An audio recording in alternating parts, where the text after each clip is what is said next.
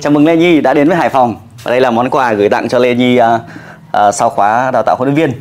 Dạ, cảm ơn thầy Kim Ba. Sau okay. một khoảng thời gian dài học online, bây giờ được gặp thầy Kim Ba rất là mừng luôn. Uh, đây là bạn huấn luyện viên Lê Nhi đến từ uh, Cà Mau và cũng là một huấn luyện viên rất là thú vị sau chương trình đào tạo huấn luyện viên yoga.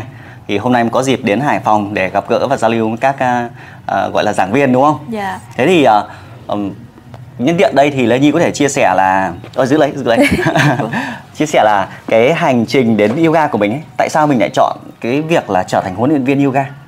Dạ thì ngày trước em cũng đi tập yoga thông thường như mọi người thôi, nhưng mà khi mà mình bắt đầu xuất hiện cái vấn đề về đau cột sống ấy, ừ. dạ thì em bắt đầu tập tập luyện một cách bỏ qua nó là một môn thể thao mà nó trở thành cái môn trị liệu của mình luôn.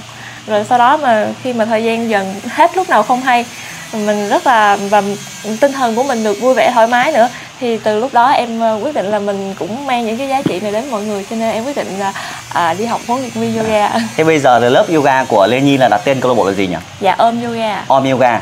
À đường gì nhỉ? Cái đường ừ. có ba từ đúng không? Dạ đúng rồi, Bông Văn Dĩa. Cái gì cơ? Dạ Bông Văn Dĩa. Bông Văn Dĩa ở dạ, Cà Mau. Dạ đúng rồi. À tên là Om Yoga. Dạ. Cô giáo thì thì tên là Lê Nhi. Dạ đúng rồi. Bây giờ lớp yoga đang được bao nhiêu người rồi? Dạ tổng học viên của bên em hiện tại chắc khoảng một trăm năm mươi học viên. một trăm năm mươi người học viên. Dạ vâng ạ. Thế thì gần hết bà con ở đấy tập còn gì nữa. Thế thì cái hành trình đến với yoga của mình ấy thì uh, tất nhiên thì để có một trăm năm mươi học viên thì không phải là có một sớm một chiều đúng không? Dạ, cũng đúng phải rồi. Chăm chỉ hướng dẫn học viên. Thế thì quá trình mà tham dự chương trình đào tạo viên ấy ừ. thì bản thân Nhi, Nhi thấy là cái điều khó khăn gì? Tại vì nhiều bạn sẽ nghĩ rằng ồ học huấn viên sẽ rất là khó, chắc chắn nó phải khó rồi đúng không? Nó không yeah. thể là dễ dàng được. Thì theo Lê Nhi thì cái khó khăn nhất mà khi mình tham gia chương trình đào tạo là cái nội dung hay là cái phần gì? Uhm, theo em trong quá trình học á, mình mình lo lắng nhất á là mình phải gọi là mình sao ta à, tương tác được với học viên, tương tác được với cộng đồng và giúp cho họ hiểu hiểu tức là cái cách cái, mình cái truyền đạt. Cái trong lúc mình học ấy. À dạ. trong trong lúc mình học ừ trong lúc mình học khóa đào tạo huấn luyện viên ấy dạ thì cái khó khăn gì trong khóa đào tạo huấn luyện viên không? uhm... Học online thì nó có nhiều cái đúng không? Dạ. Thường chúng ta sẽ nghĩ là à phải đến tận nơi sờ tận à, tay đúng không? Dạ đúng rồi. Thì đúng trong rồi. Học online ấy, thì mình áp dụng cái điều gì để mình mình được học cái phần nào? Uhm, tức là trong quá trình học online em cảm thấy điều gì khó khăn nhất? uhm. À, thì à, cảm thấy là tức là mình ở xa, mình không biết là là thầy hướng dẫn cho mình trong mình học huấn luyện viên thì có thể là thực hiện được, à, có thể đi dạy được hay không. ừ. Nhưng mà sau à, quá trình học online thì em cảm thấy là rất là hài lòng và tự tin với việc mình đi dạy.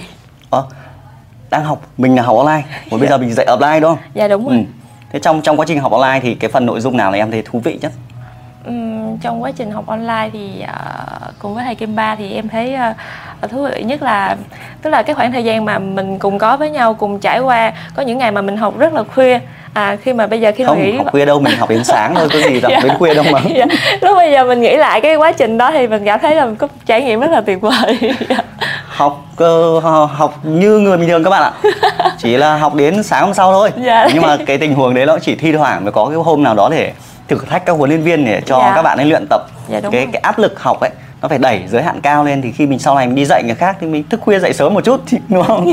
dạ. Thế thì cũng rất nhiều bạn sẽ gặp cái bài toán là à, cái kỹ năng giao tiếp, ừ. đúng không?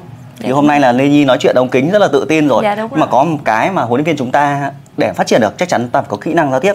dạ. Thì bản thân Nhi đã luyện tập như thế nào để mình có thể tự tin nói chuyện kể cả trước ống kính hay trước dạ. một trăm năm mươi dạ. học viên? Dạ cái này cái điều này thì em cũng thật sự rất là tâm đắc luôn, tại vì lúc trước mình đứng trước đám đông mình cũng có khá là rụt rè và cái từ ngữ của mình nó sẽ không được trôi chảy. Nhưng mà trong quá trình học thì em đã theo với lớp và em làm các video à, các video up lên YouTube từ những video đầu tiên nói rất tên là... Tên kênh là gì? Dạ, tên kênh là Yoga Lê Nhi. À, Yoga Lê Nhi nhá, các bạn nhớ subscribe trong phần mô tả nhá. Dạ vâng. À, và qua từng video, đến bây giờ mình xem lại những cái video đầu tiên thì mình cũng khá là bất ngờ. Ừ, cái, cái hành trình nó phát triển và cái khả năng giao tiếp, cái khả năng mình đứng trước lớp mình có thể nói chuyện trôi chảy á. Dạ, thì đó là một cái hành trình giữ làm kỷ niệm nhé, đừng có xóa nhé. Dạ vâng. Các video là tài sản các bạn ạ. Những ngày đầu tiên gọi là ấp úng xong rồi hồi hộp nhìn ống kính. Dạ, cái những cái video đầu tiên có khi mình làm cả mười, hai mươi, ba mươi lần. Dạ, chỉ có vài giây thôi nhưng mà rất là khó khăn. Dạ. Thì khi mà chúng ta nói chuyện ống kính thì chúng ta rất là run. Nhưng mà khi chúng ta vượt qua được cái nỗi sợ đấy thì khi chúng ta nói chuyện trước nhiều người sẽ trở nên dễ dàng hơn rất là nhiều. Và khi mình nói chuyện trước ống kính thì nó không có rủi ro gì cả. Dạ, đúng. Đúng không? Dạ, đúng. Nhưng mà khi mà sau này mình đi dạy mà mình nói chuyện trước nhiều người mà mình ấp úng Thì có phải học viên không tin tưởng đúng không? Yeah. Vậy thì có một cái để chúng ta có thể uh, áp dụng công việc của mình là lấy cái chiếc điện thoại của mình ra và biến nó thành công cụ để chúng ta luyện tập cái kỹ năng uh, giao tiếp của mình.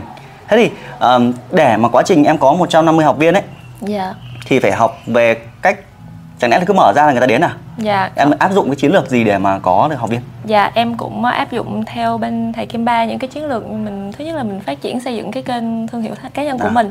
Dạ, rồi cũng sử dụng những cái chiến lược marketing như là mình đẩy băng rôn, tờ rơi. Băng rôn, tờ rơi. Dạ, cái mối quan hệ và dạ, rồi sử dụng các mối quan hệ. À, dạ, giống như mối quan hệ gì mà đông thế? Dạ. Không khác gì mời cưới.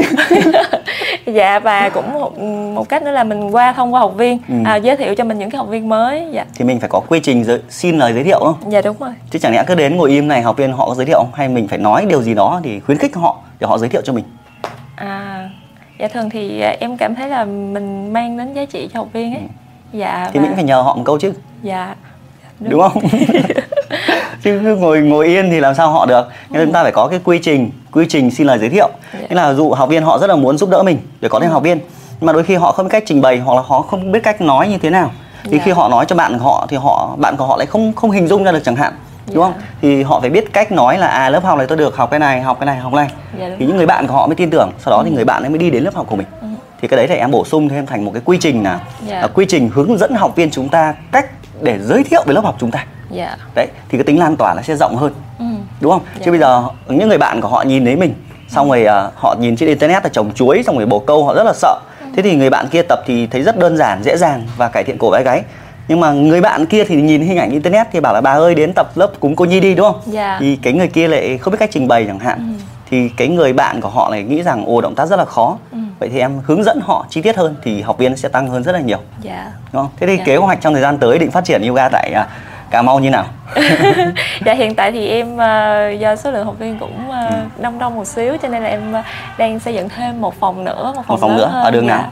Em tại đó luôn thầy, nhưng mà phía sau em xây dựng thêm một cái phòng lớn. À, ui, nhà nhiều đất đấy cơ. Dạ, em thuê thêm để mở rộng để có thể phục vụ cho nhiều học viên hơn nữa. Okay. Thế bây giờ có muốn biết cách để làm sao mình phát triển yoga tại Cà Mau một cách gọi là mạnh mẽ hơn, chuyên nghiệp hơn không? Dạ rất muốn biết luôn. Xem tiếp luôn các bạn nhé.